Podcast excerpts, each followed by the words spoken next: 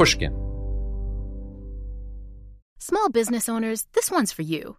Chase for Business and iHeart bring you a new podcast series called The Unshakables. This one of a kind series will shine the spotlight on small business owners like you who faced a do or die moment that ultimately made their business what it is today. Learn more at chase.com slash business slash podcast. Chase, make more of what's yours. Chase mobile app is available for select mobile devices. Message and data rates may apply. JP Morgan Chase Bank, NA member FDIC. Copyright 2024, JP Morgan Chase & Co. The most innovative companies are going further with T-Mobile for Business. The PGA of America is helping lower scores and elevate fan experiences with AI coaching tools and 5G connected cameras. AAA is getting more drivers back on the road fast with location telematics. And the Las Vegas Grand Prix is powering race day operations with 5G connectivity, giving fans an experience at the speed they deserve. This is accelerating innovation with T-Mobile for Business. Take your business further at t-mobile.com/now. You know you've got a comeback in you. When you take the next step, you're going to make it count for your career, for your family, for your life. You can earn a degree you're proud of with Purdue Global. Purdue Global is backed by Purdue University, one of the nation's most respected and innovative public universities. This is your chance. This is your opportunity. This is your comeback. Purdue Global, Purdue's online university for working adults. Start your comeback today at purdueglobal.edu. From Pushkin Industries, this is Deep Background, the show where we explore the stories behind the stories in the news. I'm Noah Feldman. And right now, the only story that anyone is talking about is coronavirus. In order to make sense of coronavirus, we decided to speak to Siddharth Mukherjee, who is probably the foremost interpreter in my generation of the meaning of disease and how it affects our daily lives.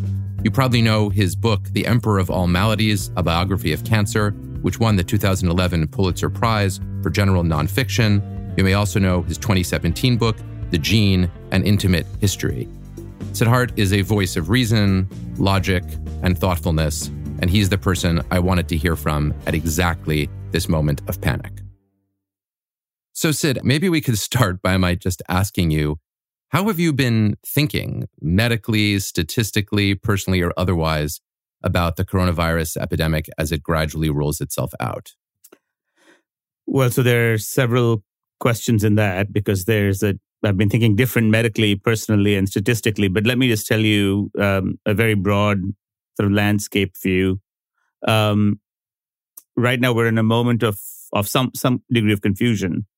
There are, like any epidemic, or, or like any virus, coronavirus has some absolutes. In other words, there's some absolute things about the virus that are determined by its biology and by the interaction of that biology with the host.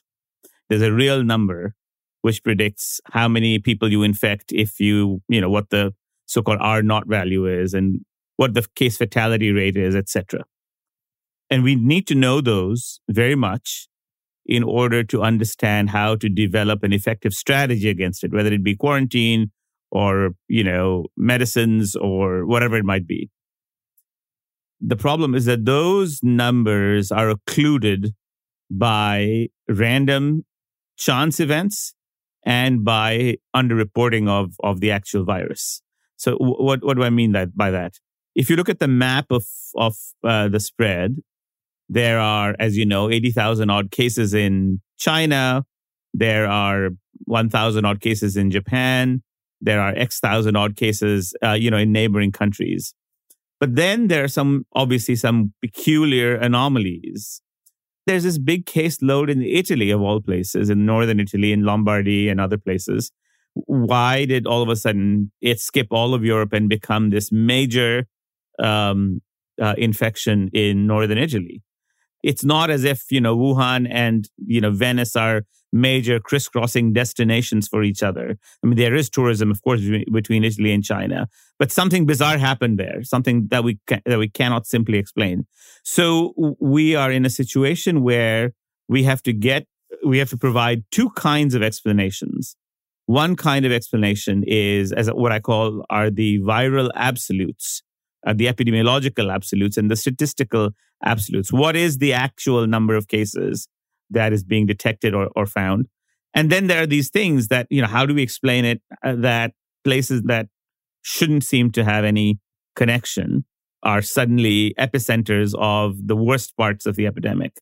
Um, and that's what's that's what's very confusing about it at, at the moment. So, f- from what you've said, the problem is that although there are absolutes, we definitely don't know them now, and we may not know them until very, very late in this process. They're out there somewhere, but we can't get at them. The best way to get at them is, is to let time is is to let a little bit more time pass. And I'm not talking about a lot of time. I'm talking about you know a process of weeks, uh, maybe a couple of weeks, three weeks, etc. Um, and then also to, in the meantime, to separate the, the wheat from the shaft. So to separate out the things that are occluding these absolutes, uh, such as random movements and underreporting, and find out what the real numbers are so that we get some sense in a given population what these epidemiological absolutes are. What is the actual case fatality rate? Um, so if you look, for instance, in the United States, there have been 500 odd cases and 22 deaths. That would put the case fatality rate at, you know, 4%, give or take. If you look at uh, another place um, in parts of Europe, there have been a thousand cases and three deaths, which would put it a full magnitude less than the United States. So, mm-hmm. but there is there is an actual number. There's a number to be had, or even a range of numbers to be had of what the actual case fatality rate is, and the decision of the severity of the epidemic will depend on that actual case fatality rate. There is an actual number, an absolute truth as to the number of people you you are likely to infect under normal circumstances of in it through going through a normal day. So it will take a few days, perhaps weeks, before some of these clouds clear and we begin to get actual real estimates of what those numbers are. We're getting there. We have a sense of what it is. I think, with uh, with COVID nineteen, uh, but it's not all there yet, and and we're slowly getting there. So, first point then for listeners, I think, is that this number, which we're all going to have to become very familiar with, the R zero or R naught, as you called it, which is the number that tells us for a person who's infected and is exposed to others how many people will become infected, is going to become clearer in the relatively near future. And of course, it might it might depend on the genetics of a population. That's a very important point, which is to figure out whether there are some populations uh, that are particularly susceptible, whereas mm-hmm. Some populations are particularly non susceptible. We just don't know that uh, yet. But again, these numbers will become clear. Once they do become clear, what will the next step really be? Because then we leave the realm of absolutes and we enter the realm of social policy response. First of all, if it turns out that the number of people that you can infect while you're an asymptomatic carrier of the virus is large, then it makes most sense to uh, impose quarantining and rather draconian quarantining in areas that are very severely affected. As China has done. As China has done, that's correct. So if both those things are true, if, if you're an asymptomatic carrier and you can infect a large number of people, then quarantining and other sort of I would say broadly, prophylactic measures work. Uh, number two is to identify the susceptible population, like who is the most susceptible population to the exposure.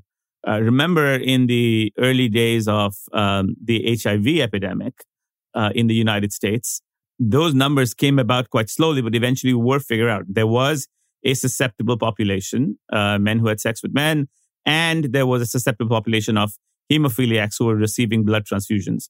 Of course, internationally, now that's no longer true. The vast number of people infected with HIV are, are no longer those two populations. It's now mm-hmm. become a completely different disease. But when you identify susceptible populations where you have a, a high level of transmission of risk, then you can make social policy measures which are not as blunt as the ones that are made with without those so they, they can be much more targeted. You target the people at risk and you try to figure out how to move about life and business and economy without imposing the kind of very draconian quarantining efforts that we've seen in, in places like China. So let's try to see if, even under these conditions of uncertainty, you can't guide our listeners through some kind of rational behavior. I'm not saying rational behavior once we know the numbers, but rational behavior right now under conditions of uncertainty. So let's take a really simple example. Um, you know, I planned a month ago to bring my kids on a spring break trip to New Orleans. So it's domestic travel. They're kids. Very few kids have gotten this. If they have gotten it, they haven't been haven't had very bad symptoms. But of course, New Orleans is a tourist destination. There are lots of people there. If you click on the Louisiana State uh, Board of Health, they say there are no reported cases in Louisiana. You look at the CDC website, it doesn't tell you not to engage in any domestic travel. And yet, on the other hand, you know, universities are in the process as we speak of telling everybody that they're going to run their classes remotely, even in places with very few cases of the disease reported. How irrational is it, uh, or how rational is it to say, you know, we've planned this trip, we're going to go, we're not in any great risk factor. Airplane travel is not inherently more dangerous than getting on public transportation. There's a question of, uh, particularly in this society, there's a question of personal liability versus, uh, I would say, institutional liability.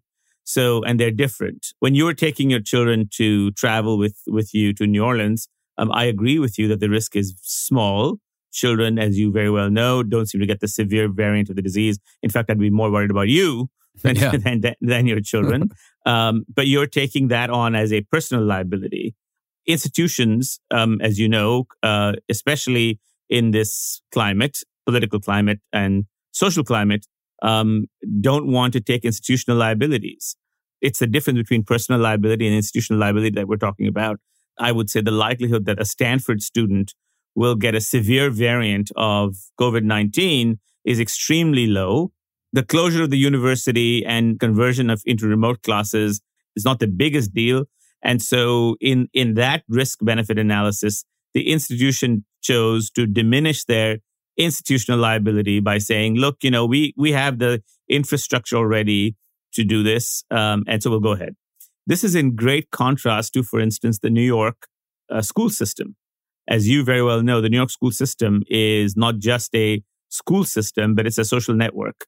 And it's a social network that, that provides meals often to underprivileged uh, and, uh, and kids from very poor backgrounds if they were to stay at home, they would mean that their parents would need to take time off work and eh, you know the economic costs would be staggering.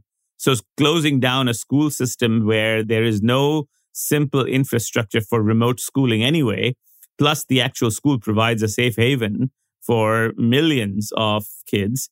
The question of institutional liability is completely different.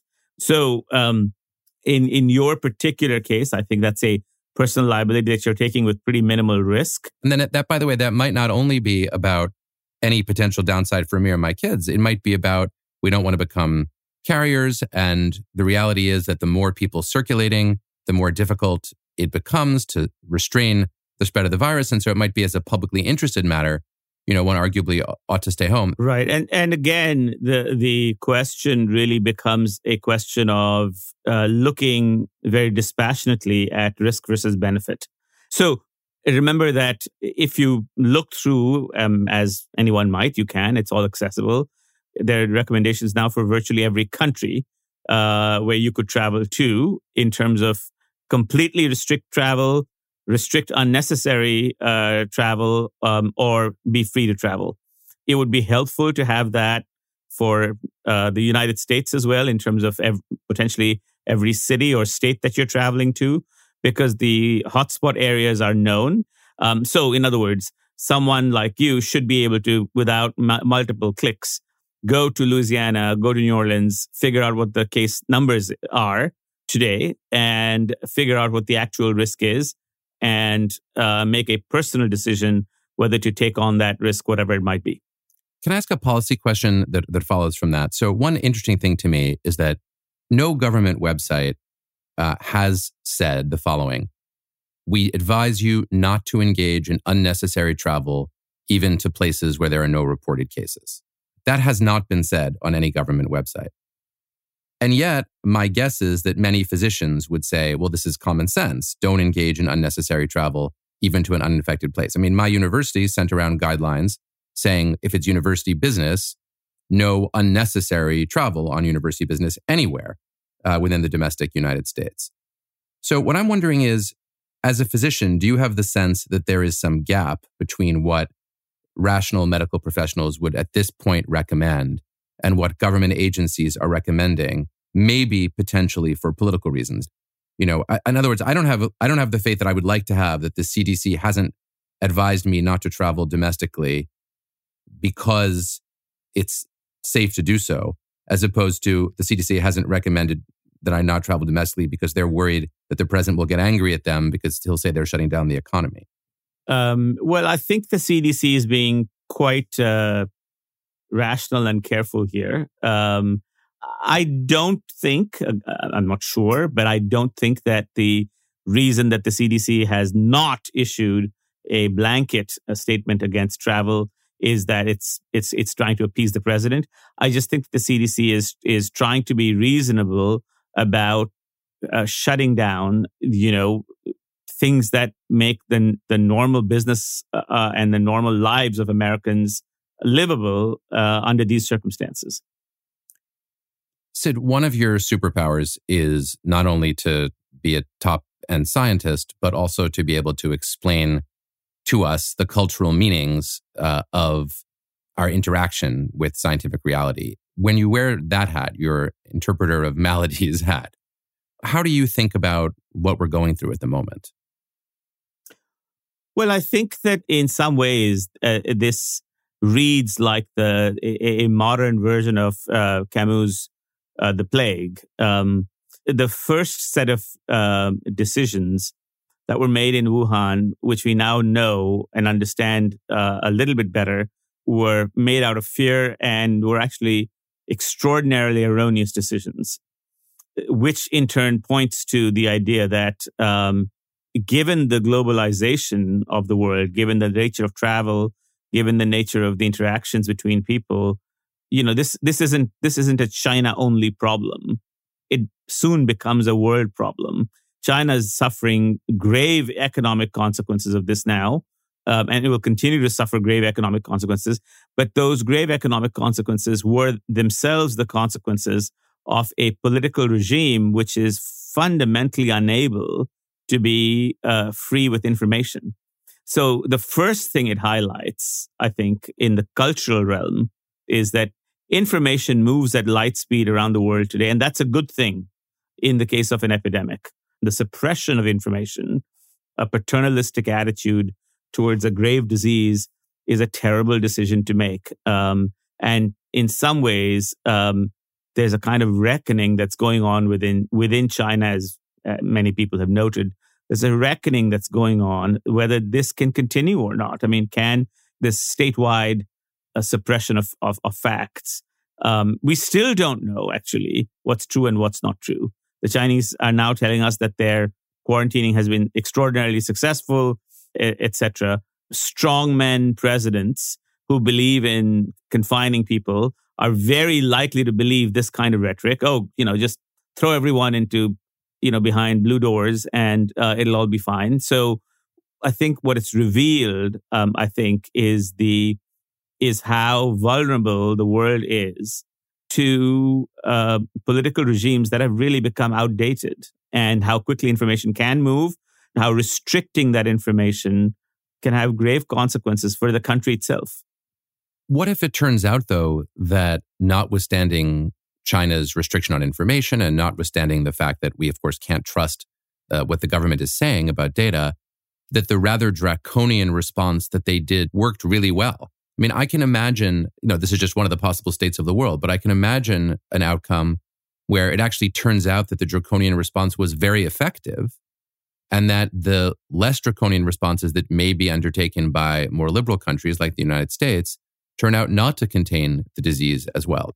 Uh, absolutely. And which is again why, um, you know, a kind of uh, help from the the CDC would be is coming and, and, is most appreciated.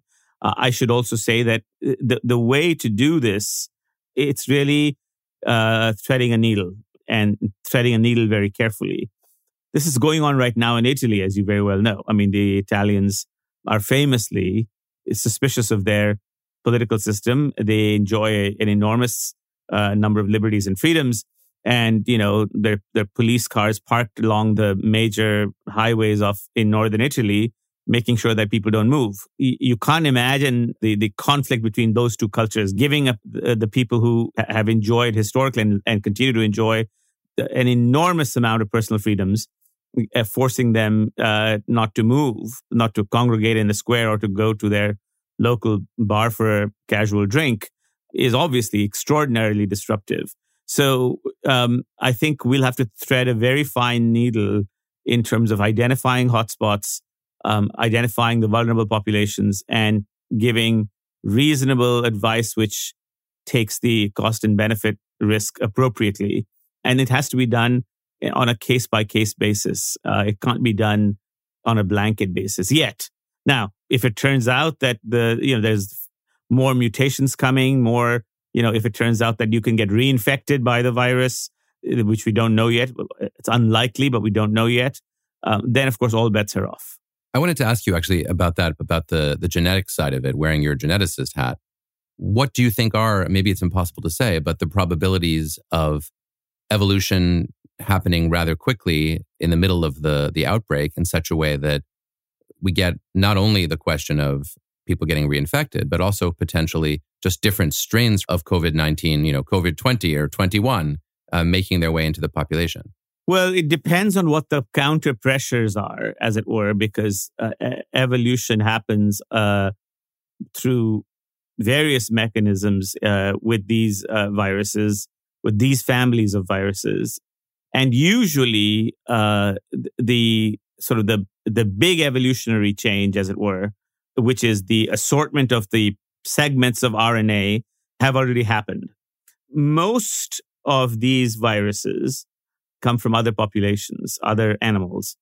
And so, therefore, usually have not developed strategies to evade the immune system and remain or, or become chronic in humans. Mm-hmm in terms of new epidemics, it was an exception with HIV. Uh, but aside from that, most of these viruses usually, once you get immunity to it, you get immunity to it and you don't get reinfected. We think that that's the case given what's happened. Otherwise, you you know, Wuhan would still be flaring. Yes. Uh, so, based on all the information that we have, if it's true information, we have a center of the epidemic where there was a wave of deaths, unfortunately but then it stopped brewing. It's not flaring still. So to some extent, um, the best information that we have so far is that the virus, of course, it will mutate, but that immunity does develop to it and that immunity is protective. Um, that's very good news for future vaccines. The is not coming tomorrow, but that's very good news for a future vaccine because, of course, you need immunity. Is there anything that you think we're missing from the public discourse around COVID 19 right now? Well, one thing that's missing is, you know, look, getting a vaccine is, is will take a long time because vaccines are complicated to make. They're complicated to test. They have to be tested on populations. They have to, be produced at a very high standard. It, what, what's missing is uh, why and, and why not um, for the people who are actually falling sick. Uh, why or why not we don't have um, either antibodies or, or in other words, biological or small molecules that are directed against the uh, viral uh, enzymes. We know them; the genome's been sequenced.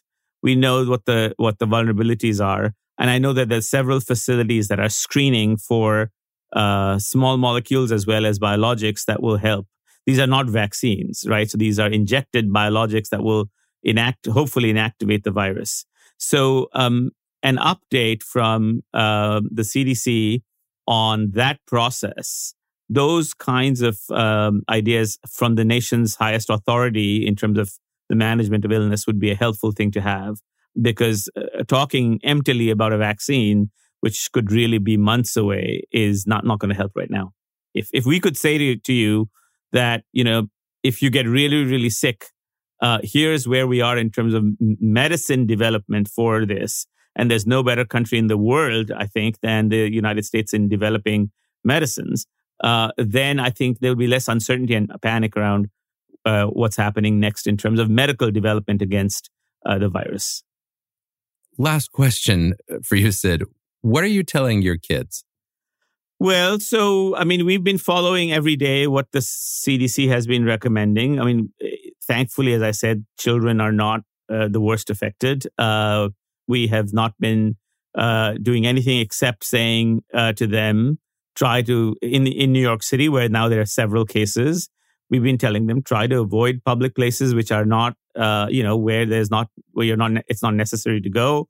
Uh, wash your hands frequently, um, as frequently as possible and if you know someone who's sick, or uh, obviously if you have uh, symptoms yourself, let us know at the earliest. I mean, nothing more and nothing less than that. I also led with my kids with the don't worry, you're going to be fine. Kids don't seem to be getting this, and it had an amazingly calming effect on them.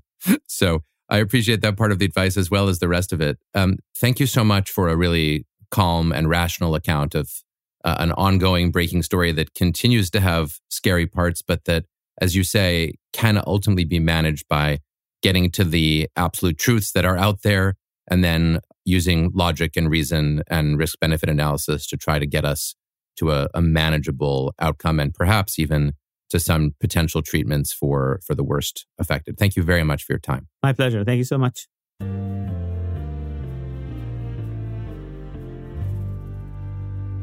We'll be back with this week's playback in just a moment. Small business owners, this one's for you. Chase for Business and iHeart bring you a new podcast series called The Unshakables. This one of a kind series will shine the spotlight on small business owners like you who faced a do or die moment that ultimately made their business what it is today. Join hosts Ben Walter, CEO of Chase for Business, and Tanya Nebo, a lawyer and business consultant, on these storytelling journeys of trials, tribulations, and triumphs that hinged on a single event a split second decision, or even a stroke of luck. Whether the story is about a warehouse going up in flames or a former partner stealing a whole roster of clients, each episode will showcase the grit, determination, and resourcefulness a small business owner needed to turn a pivotal situation into a springboard for success. Listen to the Unshakables now and learn more at chase.com slash business slash podcast. Chase, make more of what's yours.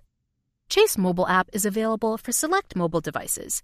Message and data rates may apply. JP Morgan Chase Bank, NA member FDIC, copyright 2024. JP Morgan Chase & Co.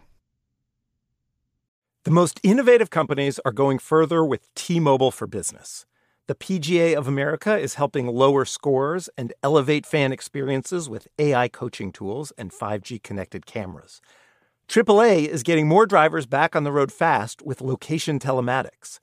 And the Las Vegas Grand Prix is powering race day operations with 5G connectivity, giving fans an experience at the speed they deserve. This is accelerating innovation with T-Mobile for Business. Take your business further at t-mobile.com/now. AI might be the most important new computer technology ever. It's storming every industry, and literally billions of dollars are being invested. So buckle up. The problem is that AI needs a lot of speed and processing power. So, how do you compete without costs spiraling out of control? It's time to upgrade to the next generation of the cloud Oracle Cloud Infrastructure, or OCI. OCI is a single platform for your infrastructure, database, application development, and AI needs.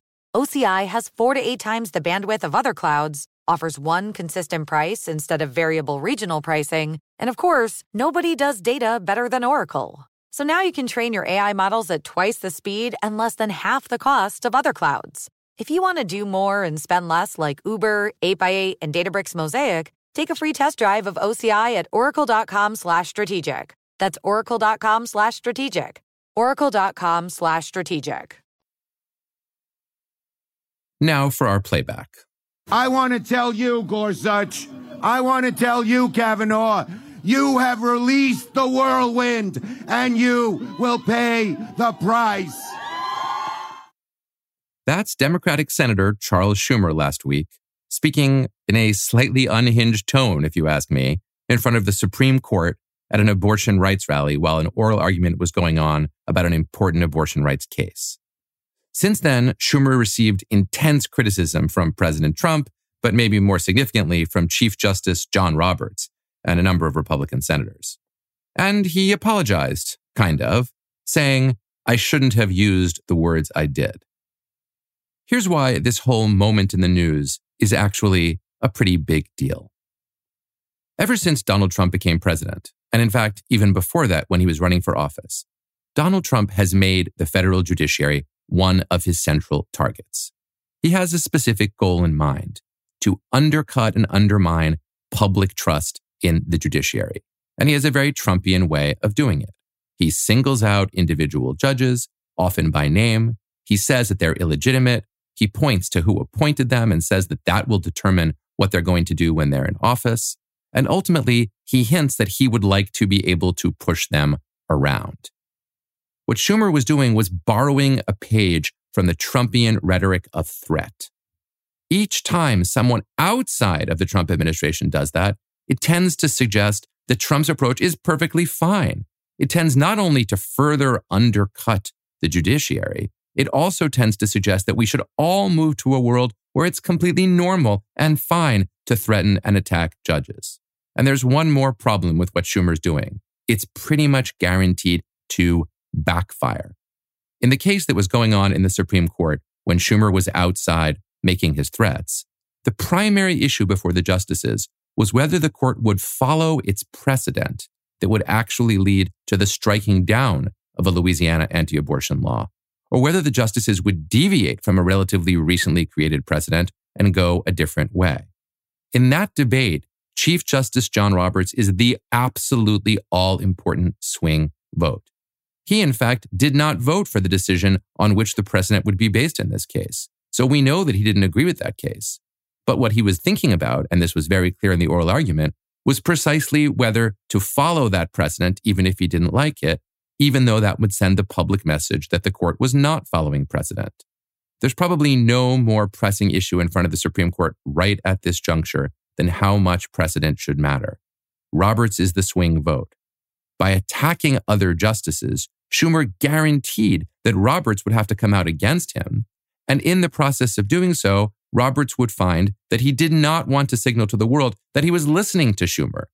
Schumer very possibly cost liberals Roberts' own vote in this case.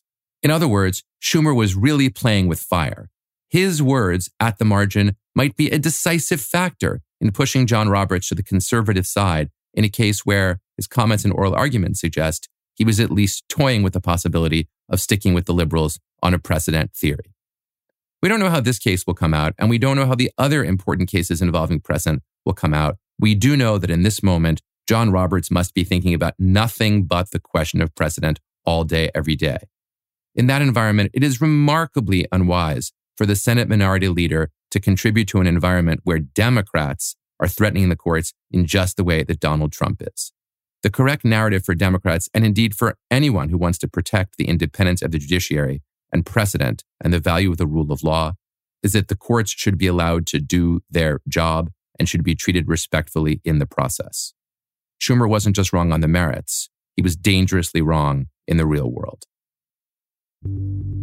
Deep Background is brought to you by Pushkin Industries. Our producer is Lydia Jean Kott, with studio recording by Joseph Friedman and mastering by Jason Gambrell and Jason Rostkowski. Our showrunner is Sophie McKibben.